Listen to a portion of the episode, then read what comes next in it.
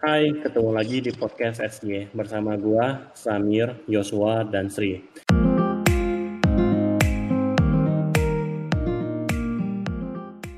Halo Kak Sri, halo Kak Yos. Halo Sam. Halo Kak Sam. Selamat Oke. malam Sam. Ya, selamat malam. Oke. Em, di episode kali ini kita akan membahas tentang data engineering. Kebetulan pula eh, Kak Yosua, Kak Yosua bekerja sebagai data engineer di sebuah perusahaan digital ternama di Indonesia dan Kak Sri sebagai dosen dan data scientist. Kita akan membahas apa itu data, kenapa eh, kita akan membahas em, kenapa data itu menjadi penting, tren data ke depannya, Em, lalu kita bicara tentang profesi dunia data, lalu kita membahas eh, apa ya, em, bagaimana cara untuk jadi seorang data engineer. Tapi mungkin sebagai sebagai untuk dikatakan apa ya, sebagai pengantar em, buat pendengar podcast SY yang masih mungkin belum pernah dengar in- apa ya industri data gitu ya. Jadi sebenarnya data ini adalah em, ibaratnya gimana ya? Mungkin kita pernah bicara kayak kita login ke Facebook gitu kan, kita punya email, punya user, ya punya email dan punya, punya email gitu. Nah, setiap aktivitas yang kita lakukan di Facebook ataupun Instagram itu kan kayak ngepost atau em, ya ngeposting, lalu kita punya lokasi di mana, umur kita berapa. Nah, semua data aktivitas kita, data profil kita itu semua menjadi sebuah data yang bagi perusahaan-perusahaan tertentu itu diolah untuk kayak mendapatkan em, insight. Insight itu kayak em, apa ya kayak dapat memberikan sebuah informasi tambahan. Oh ternyata di Indonesia itu pengguna Facebook itu eh, di umur sekian pada jam sekian, mostly lebih banyak laki-laki daripada perempuan. Ya kira-kira data itu ibaratnya eh, untuk memberikan informasi kepada eh, perusahaan untuk eh, melakukan aksi selanjutnya. Mungkin itu ya eh, pengantar untuk data. Nah, Kak Yos, Halo. eh, Iya ya, ya gimana? jadi kan Kak Yos, em, Kak Yos ini kan sebagai data engineer nih Kak Yos. Nah, Iya mungkin iya. em, Kak Yos em, boleh ceritakan nggak sih kenapa sih eh, data itu jadi penting sekarang Kak? Oke Sam. Nah ini pertanyaan menarik nih Sam. Jadi memang eh, banyak banget sih sekarang juga yang mungkin tanya gitu ya. Kenapa data jadi tiba-tiba eh, mencuat lah ke permukaan? Sebenarnya ini bukan satu mainan yang baru ya Sam ya. Ini udah lama juga gitu kan. Cuman mungkin tampil baru dengan istilah-istilah yang lebih baru gitu kan. Nah, dan juga mungkin karena populer gitu kan. Memang ada beberapa faktornya. Karena kan nggak mungkin tiba-tiba sesuatu itu muncul gitu kan. Eh, faktor pertama adalah karena eh, hardware atau device itu semakin murah. Itu yang ngebuat kita jadi mudah untuk punya device, termasuk komputer, handphone, dan segala macamnya gitu kan. Kedua adalah akses internet gitu kan. Akses internet ini kan ngebuat kita semakin mudah gitu untuk eh, mengakses informasi satu dengan yang lain gitu. Nah, otomatis semakin banyak juga eh, aplikasi-aplikasi dan juga semakin banyak layanan-layanan yang kemudian mereka secara nggak langsung ataupun secara langsung mereka mengenerate data gitu. Jadi dari hasil layanan tersebut mereka menghasilkan data. Contohnya kayak Facebook. Facebook secara nggak langsung kan eh, dia menyediakan layanan orang berbagi cerita gitu kan, berbagi posting, berbagi eh, segala macam lah gitu, status dan segala macam. Nah otomatis kan status, posting, video itu menghasilkan data kan dalam bentuk teks, dalam bentuk video, dalam bentuk multimedia dan lainnya gitu, termasuk YouTube juga gitu. Jadi eh, hal-hal semacam inilah yang kemudian mengenerate adanya profesi baru gitu, profesi data-dataan inilah gitu. Kira-kira gitu sih. I see, I see. Oke.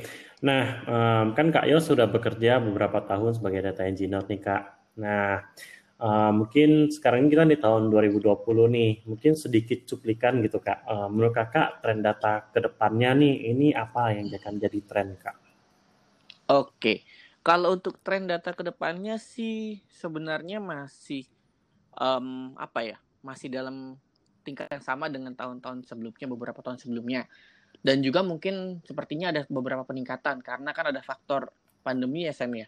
Otomatis pertama em, banyak dari kita yang akan kemu apa akan kemudian tuh eh, menggantungkan hidup atau menggantungkan bisnis dari komunik dari komunikasi-komunikasi kita kan. Karena kan eh, kita kan masih dalam pandemi jadi berjauhan sehingga masih meng, apa ya namanya masih berharap sama teknologi lah. Teknologi eh, komunikasi juga menggunakan teknologi. Jadi pastilah namanya bisnis uh, teknologi ini masih berkembang lah gitu, masih bagus lah. Dan juga ada faktor juga karena kita kan uh, sebelum-sebelumnya kita udah udah cerita nih gitu kan tentang new normal. Ada kemungkinan juga bahwa orang-orang yang um, gimana ya, orang-orang yang mungkin sebelumnya bergerak di bidang lain shifting mereka untuk mencoba di bidang ini gitu kan karena ya tuntutan pandemi gitu kan tuntutan pandemi sehingga mereka harus beralih profesi. Jadi aku rasa sih ya uh, ke depannya memang masih hot banget sih Sam ke depannya ini.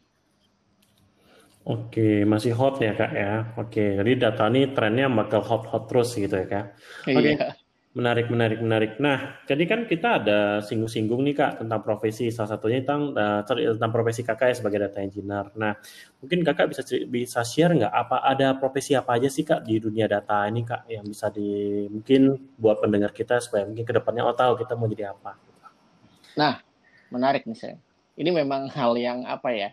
Um, gini, jadi kan istilah perdataan akhirnya muncul istilah profesi perdataan lah dan mulai muncul juga banyak apa yang namanya uh, uh, uh, job desk dan job title yang baru gitu kan. Nah, uh, memang tergantung dengan perusahaannya sih, jadi berbeda-beda tergantung perusahaan. Tapi uh, yang akhirnya mudah diidentifikasi itu biasanya ada tiga, data engineer, uh, yang kayak saya sekarang lagi jalan ini uh, tadi yang udah dibilang juga bahwa Kasri juga menggeluti bidang data science, data scientist, dan ada juga data analis. Jadi mungkin tiga ini yang paling apa ya namanya paling muncul ke permukaan gitu dibanding istilah-istilah yang lain.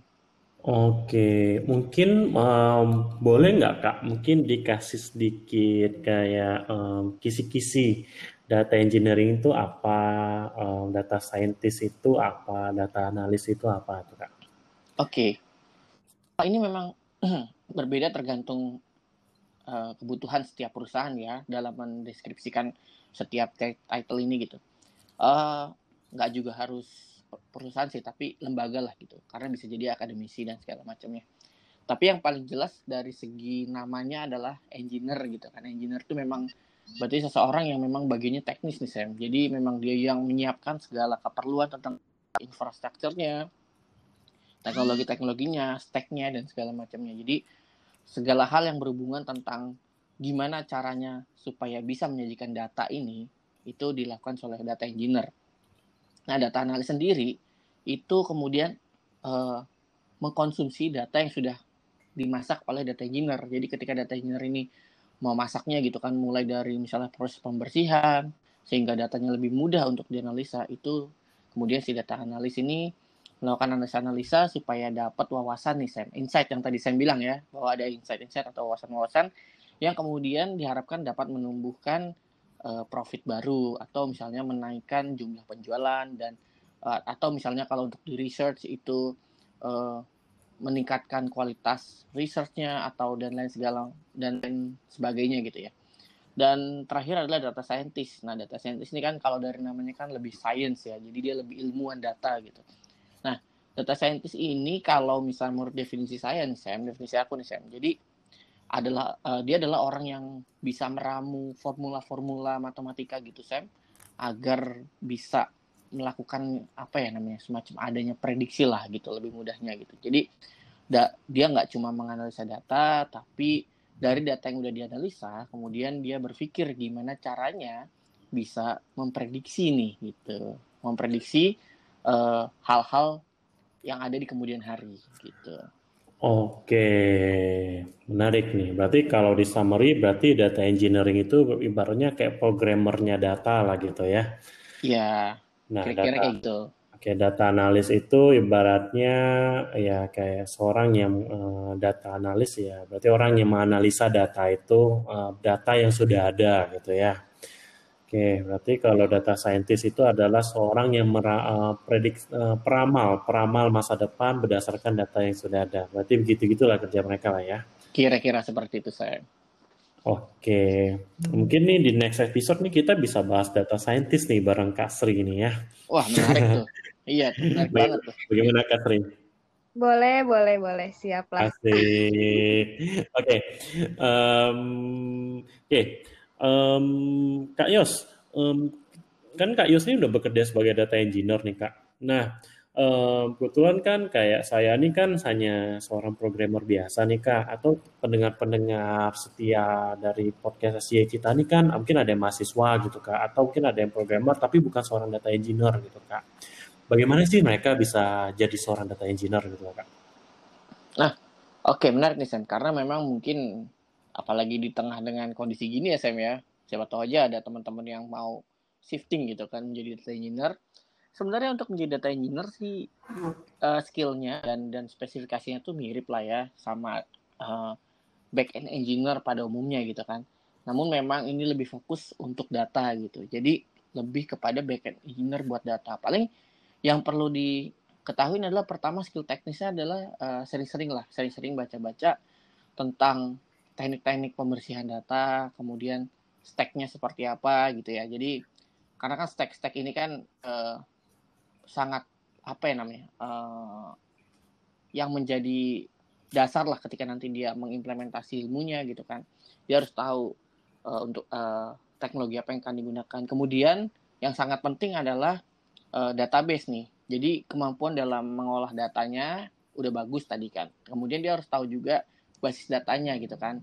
Mulai dari gimana cara menyimpan data data strukturnya dan segala macamnya. Ketiga yang pasti adalah dia seenggaknya punya rasa gitu loh, punya rasa supaya dia tahu bahwa oh kira-kira data ini bisa dimasak uh, sedemikian rupa sehingga memudahkan data analis untuk bisa mengkonsumsi data ini gitu. Waduh, banyak juga ya kak yang harus dipelajarin ya kak ya. Wah. Oke, okay. Um, mungkin um, kalau dengan kayak tadi kan kakak ada bicara tentang kayak teknologi, um, ataupun tools-tools gitu kak. Mungkin bisa sharing dikit nggak kak tools-tools apa aja sih yang dibutuhkan untuk bekerja sebagai seorang data engineer gitu kak? Um, tools ya. Yeah. Kalau tools ya memang kita uh, mungkin bagi kan dari tadi yang sudah saya bilang bahwa pertama adalah teknologi stacknya, ya maksudnya uh, teknologi pembersihan datanya, kemudian kemudian tadi saya bilang juga ada data database ya, data warehouse dan segala macamnya. Jadi mungkin kita mulai dari data warehouse dulu ya, dari kan karena kan data ini kan erat sama penyimpanan data gitu kan ya. Memang uh, pertama teman-teman harus bisa paham sama yang namanya SQL gitu kan. Memang ini bukan tools, tapi seenggaknya teman-teman harus paham nih gitu kan. Harus menguasai ini. Kemudian uh, teman-teman juga harus bisa mencari apa ya namanya uh, database yang pas gitu untuk kebutuhan teman-teman gitu. Jadi misalnya apakah teman-teman ingin mengolah data yang bentuknya structured, yang terstruktur, ataukah misalnya teman-teman mau uh, mengolah data dalam bentuk yang tidak terstruktur. Ini kan harus disesuaikan dengan database yang yang cocok gitu kan untuk kasus-kasus yang teman-teman hadapi. Kemudian uh, untuk di teknologi stacknya itu kan memang ha, uh, biasanya ada yang namanya flow gitu kan, flowing datanya gitu kan. Nah ini ada banyak nih yang bisa digunakan nih. Memang yang populer tuh ada Pentaho gitu kan, yang buat yang teman-teman yang uh, maunya yang less coding gitu kan, maunya yang enak lah tinggal klik-klik-klik aja bisa pakai Pentaho gitu kan. Ada juga yang teman-teman yang mungkin udah senang di bidang uh, coding terkhususnya Python gitu kan. Memang Python ini kan salah satu agak internasional Python ini kan memang menjadi satu yang apa ya namanya uh, populer lah ya di kalangan pengolah data. Nah, kalau teman-teman senang sama Python itu bisa pakai Airflow. Airflow itu adalah apa ya namanya? Hmm, satu tools untuk teman-teman bisa ngalirin data lah gitu dan untuk monitoring datanya gitu, untuk monitoring aliran datanya. Dan untuk apa lagi ya? Untuk visualisasi sebenarnya bebas lah teman-teman bisa lempar ke Tableau, teman-teman bisa lempar ke uh, Pentabase dan segala macamnya. Kira-kira gitu sih, Sam. Oke, berarti sebenarnya toolsnya cukup banyak ya. Berarti yeah, iya. minimal, yeah. Nah. minimal kita harus tahu kayak tadi data warehouse, um, lalu kita juga flowing datanya gitu ya. Flowing datanya, lalu visualisasi ya. Yeah. Oke, mungkin um, mungkin sedikit agak ya, kita nyerempet-nyerempet kiri lagi kan. Tadi kakak bicara tentang kayak um, database gitu. Lalu ada berbicara tentang MongoDB, uh, SQL gitu kan. Nanti bicara tentang data yang terstruktur dan data yang tidak terstruktur gitu ya kak. Nah, um, sebenarnya kalau bagi seorang yang mulai mau mulai data engineer, bagusnya mulai dari mana dulu kak?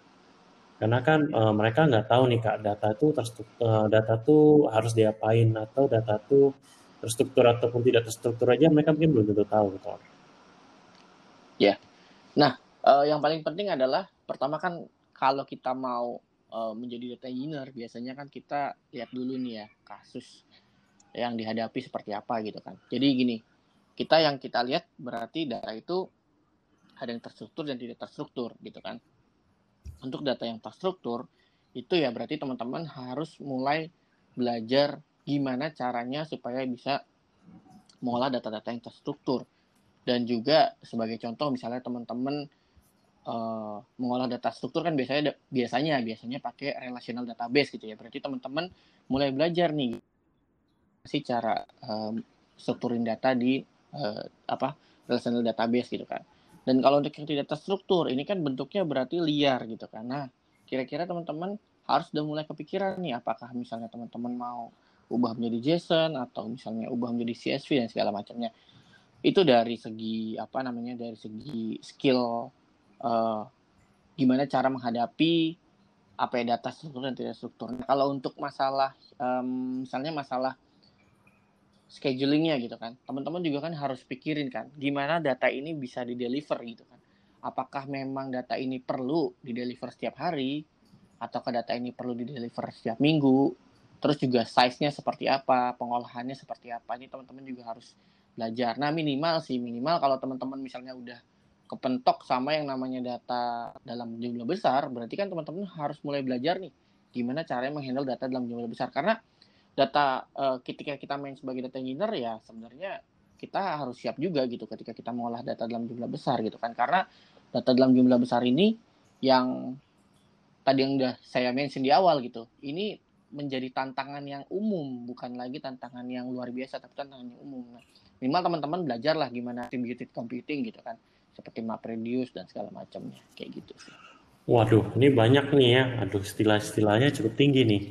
Oke, jadi yang penting the, uh, the first basic kalau mau jadi data engineer gitu minimal kita harus ngerti lah uh, bagaimana uh, kita uh, SQL atau kayak apa, lalu bagaimana cara kita mengquery itu ya kak ya. Iya, benar. Kira-kira gitu sih itu itu yang the, the first step karena kan kita akan berbicara um, data itu sendiri kan gitu ya kak ya. Oke, okay. Nah um, sebenarnya oke, tapi kan kita berbicara data ya kak. Kalau bicara data kan berarti kita belajar SQL gitu kak. Nah tadi kakak ada sebut-sebut gitu um, kayak infrastructure gitu loh kak. Infrastructure yang dimaksud itu gimana sih kak gitu lah?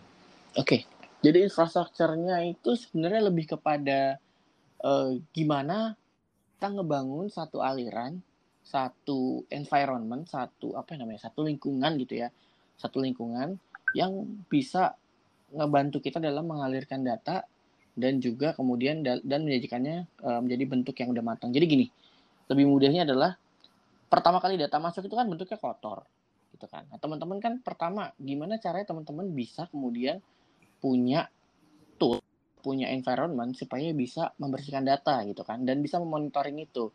Nah, tadi yang saya sebutkan misalnya contohnya kita pakai Airflow gitu kan. Nah, berarti uh, Airflow termasuk dalam salah satu infrastrukturnya. Kemudian uh, misalnya untuk apa lagi ya? Untuk schedulingnya Airflow kebetulan udah udah punya scheduling gitu. Nah, misalnya teman-teman pakai uh, tools lain yang nggak punya scheduling, nah, teman-teman harus mulai uh, pikirin soal ini. Kemudian uh, ada juga soal database tadi kan. Ketika teman-teman udah udah ngolah datanya, terus datanya ini dalam bentuk besar, kemudian teman-teman kan harus punya infrastruktur juga nih, infrastruktur yang bisa uh, nampung data dalam jumlah besar dan bisa mengquery data dalam jumlah besar. Ini kan mesti disiapin gitu. Jadi infrastrukturnya lebih kepada uh, sebenarnya toolsnya bebas apa pun, bebas lah, nggak ada sebenarnya yang uh, bahwa harus pakai ini enggak sih, tapi gimana cara teman bisa mengalirkan data end to end secara baik dan juga secara efisien gitu aja sih.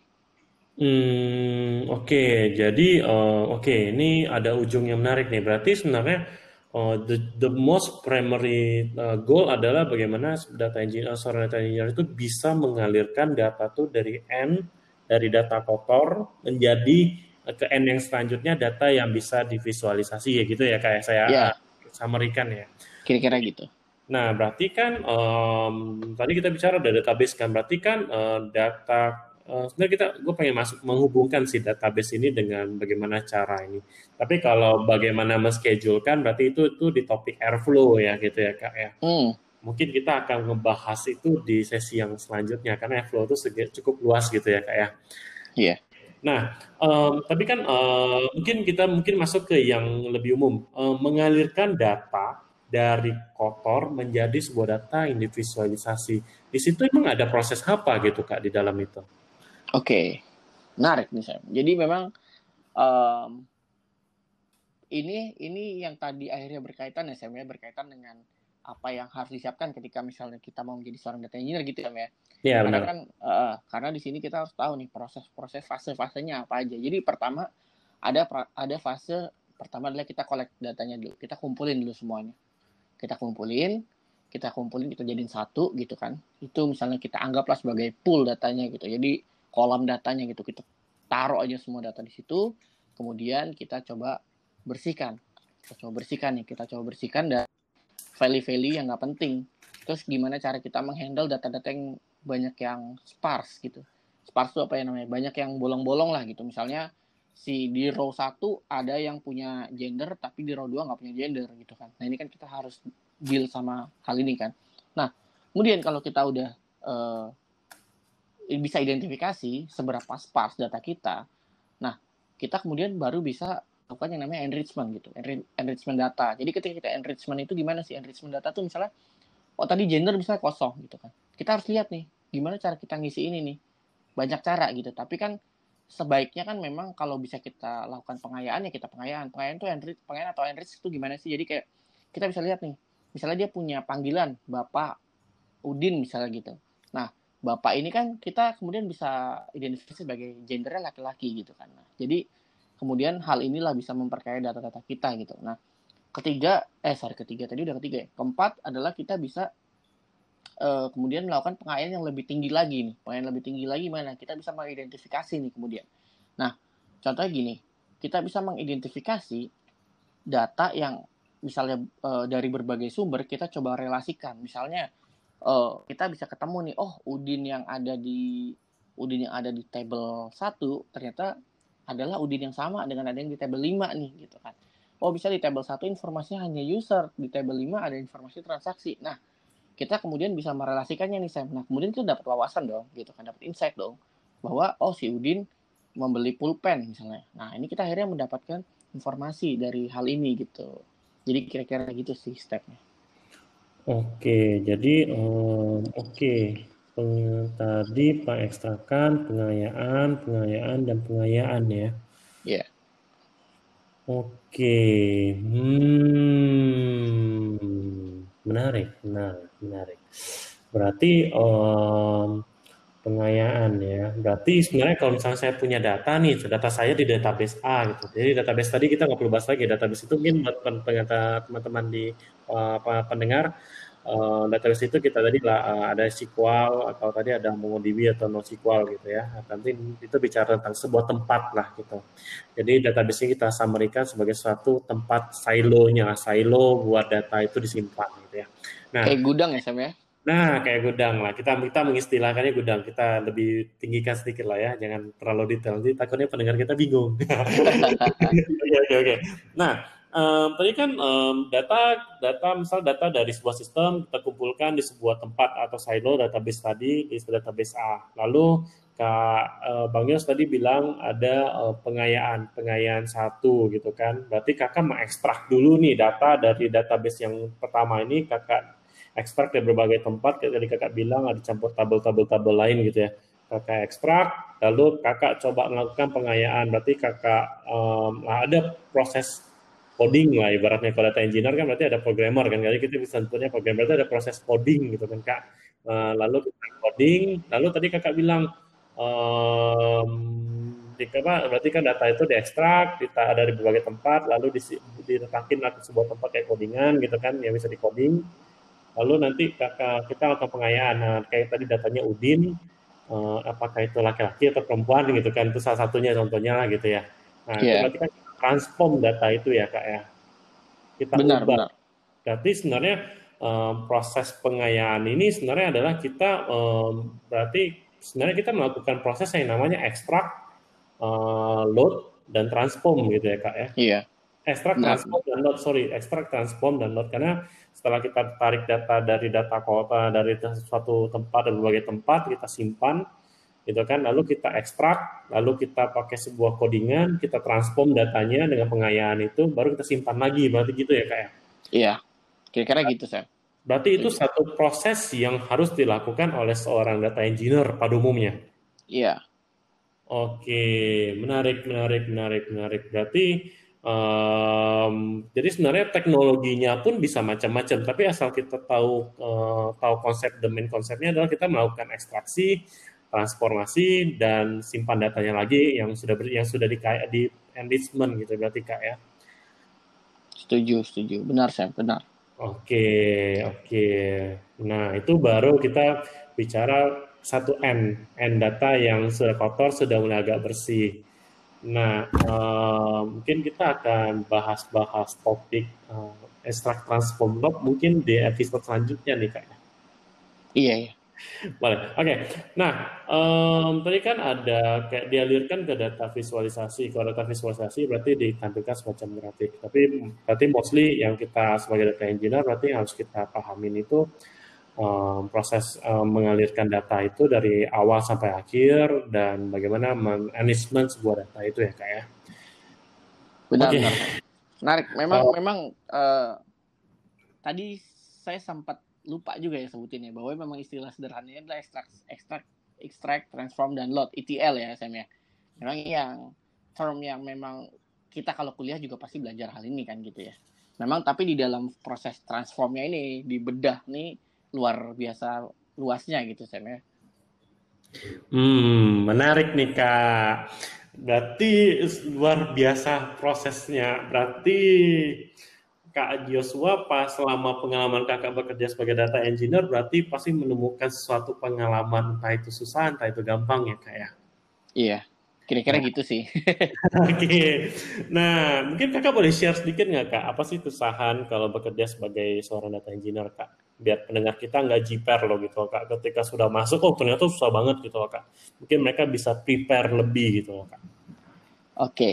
uh, eh, apa ya? Kita bagi dalam teknis dan non teknis kali ya.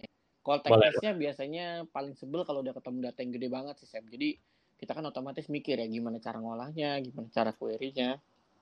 Karena kalau udah gede banget kan kita juga bingung gitu gimana cara query-nya. Nah ini kan mesti tadi yang kita mesti cari cara lah gitu supaya kita bisa mengolahnya gitu. Nah, kalau non teknisnya ya paling jadi belajar kadang malas juga gitu. Kadang kita pengen santai dikit. Cuman kalau kita santai tiba-tiba nanti teknologi baru terus kita ketinggalan eh kita nggak bisa uh, ngolah data yang semikian rupa gitu kan. Karena kan seperti yang kita tahu nih bahwa ya karena data itu kan semakin ber apa ya semakin berkembang bentuknya pun semakin berkembang jumlahnya semakin berkembang juga gitu kan. Otomatis orang-orang juga kenapa kita belajar? Karena banyak orang-orang yang kemudian membuat tools-tools baru gitu kan. Nah ini kan tools baru ini juga di di apa ya mereka ter ter tertrigger bikin tools baru itu ya karena ini gitu karena adanya mereka ada lihat bahwa oh ada keperluan untuk untuk bikin tools baru gitu. Nah ini yang kita harus jadi belajar terus. Kadang capek juga sih Kira-kira itu sih. Hmm, I see. Jadi kalau begitu eh, tantangan di dunia pekerjaan adalah data yang besar kak ya atau istilahnya big data gitu ya kak ya. Iya. Dan um, kita harus improvisasi karena memang teknologi selalu berkembang sih ya. Tapi ya um, the first main mungkin yang mungkin yang yang gua rasakan dari um, uh, experiences kakak berarti big datanya kayak data yang besar itu yang harus kita pikirkan bagaimana cara kita mengolah itu ya kak ya. Iya, kira-kira itu sih itu paling pusing. Oke. Okay. Ini sebenarnya banyak nih uh, keyword-keyword yang sebenarnya cukup hmm gitu. Kayaknya enak dijadiin satu episode sendiri gitu ya. Wah, menarik. ini, ini sebenarnya episode ini itu banyak-banyak ini episode pengantar doang. Jadi um, supaya kita bisa masuk ke episode episode yang lebih detail, yang lebih teknis. Oke. Okay.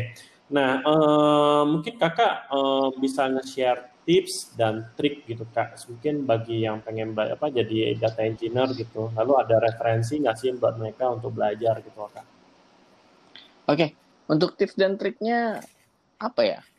Hmm, paling ya ngulang-ngulang aja sih dari yang informasi yang udah saya kasih tadi. Ya uh, pertama harus terbuka lah ya sama hal-hal baru. Karena kalau nggak terbuka sama hal baru susah juga nih. Kedua adalah siap-siap juga untuk belajar uh, tiada akhir gitu kan. Ya, memang kayak gitu sih. Ketiga adalah ya teman-teman harus mulai kuatin gitu kan, kuatin lah yang namanya dasar-dasar mengenai perdata perdataan itu mesti mesti teman-teman mesti kuasain gitu kan. Nah kalau misalnya teman-teman uh, pesi sama saya nih gitu kan, ya saya bukan bermaksud menggurui tapi gimana caranya supaya teman-teman misalnya bisa lebih apa ya namanya bisa lebih long lasting lah di di, di data engineer. Yang pasti adalah cari tools yang paling efisien lah gitu. Jadi memang uh, minimalisir lah reinventing the wheel gitu kadang kan kita programmer punya ego wah kita harus bikin yang sama tapi kan untuk apa gitu kan kita kan berpacu sama uh, kecepatan waktu gitu kan makanya kita harus coba pilih tools yang paling efisien gitu. oke okay. kira gitu oke okay. Oh, Oke, okay. tips and trick. Oke, okay. kalau referensinya kak buat mungkin buat mereka belajar gitu kak, ada referensi website gitu kak atau gimana? Oke, okay. Kalau referensi sih, oh iya. Kalau mungkin kalau misalnya teman-teman memulai dari Python gitu kan, teman-teman bisa lah. Kalau bukunya sih kayaknya banyak ya Sam ya kalau di uh, luaran sana gitu. Jadi saya mungkin nggak nggak usah sebutin spesifik nama bukunya apa, tapi teman-teman bisa lah googling Python tutorial book gitu. Atau saya biasa di tutorial point itu Bang Sam juga kayaknya suka tuh tutorial point. Nah, uh, mantap ya itu ya. Iya iya. Untuk misalnya teman-teman mau schedulingnya, paling referensi saya yang bisa saya kasih referensi adalah Airflow gitu ya. Untuk yang teman-teman yang suka apa namanya suka open source, tapi kalau teman-teman suka yang memang uh, enterprise yang memang udah mudah gitu ya, mungkin teman-teman bisa pakai yang udah banyak dipakai misalnya kayak Pentaho segala macamnya gitu. Terus kalau referensi apa lagi ya? Referensi belajar dari database data warehouse-nya saya rasa buku literatur waktu kuliah itu juga menarik ya Sam. Apa itu namanya saya lupa tuh. Aduh. Uh, introduction tuh apa itu saya lupa tuh. Ada deh itu. Pokoknya teman-teman bisa googling nah intinya buku apa pun yang mengenai teori-teori database tuh teman-teman bisa lahap aja.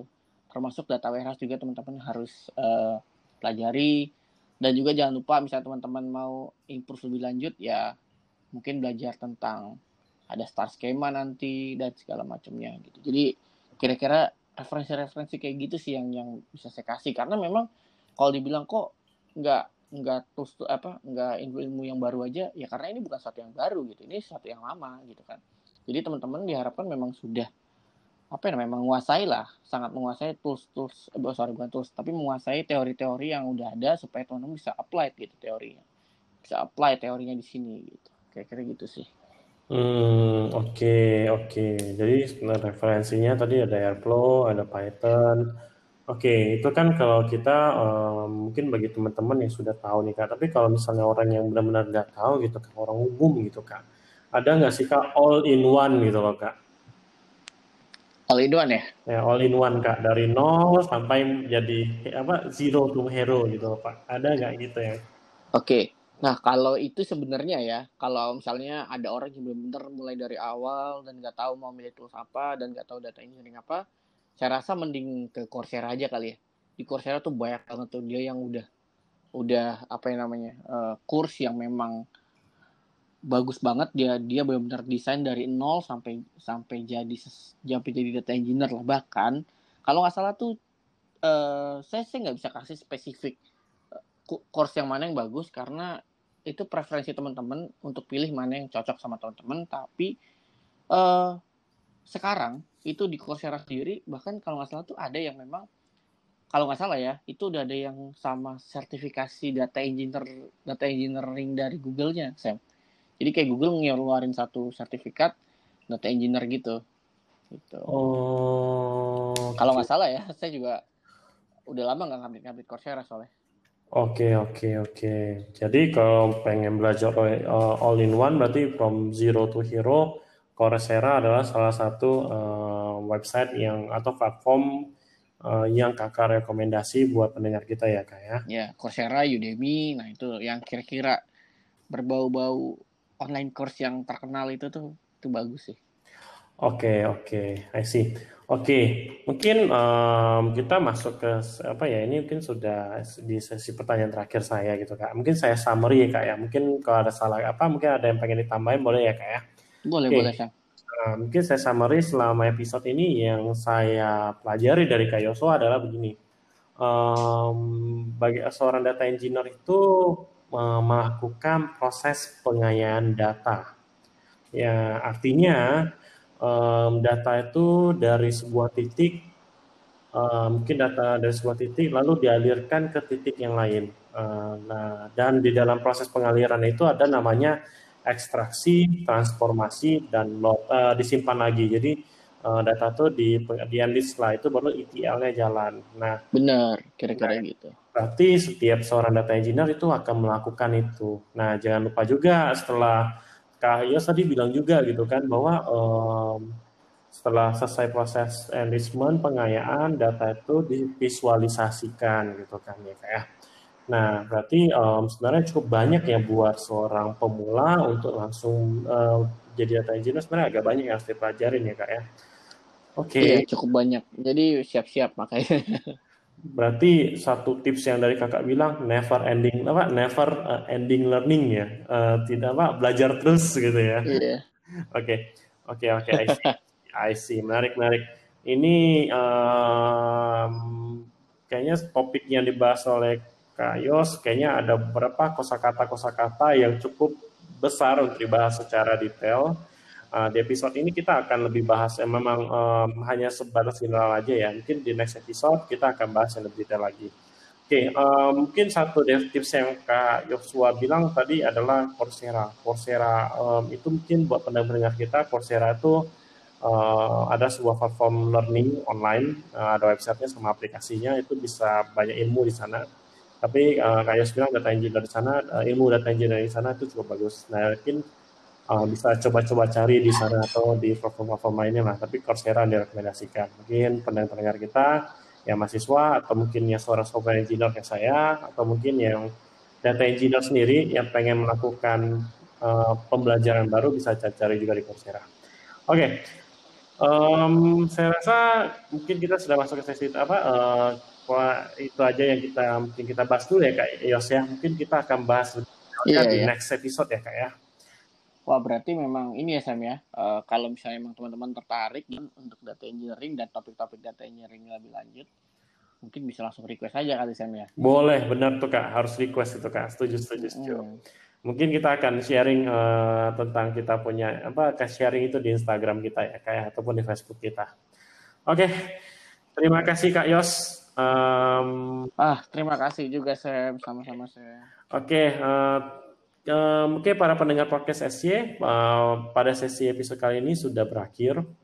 Banyak sekali pelajaran dapat kita ambil pada episode kali ini.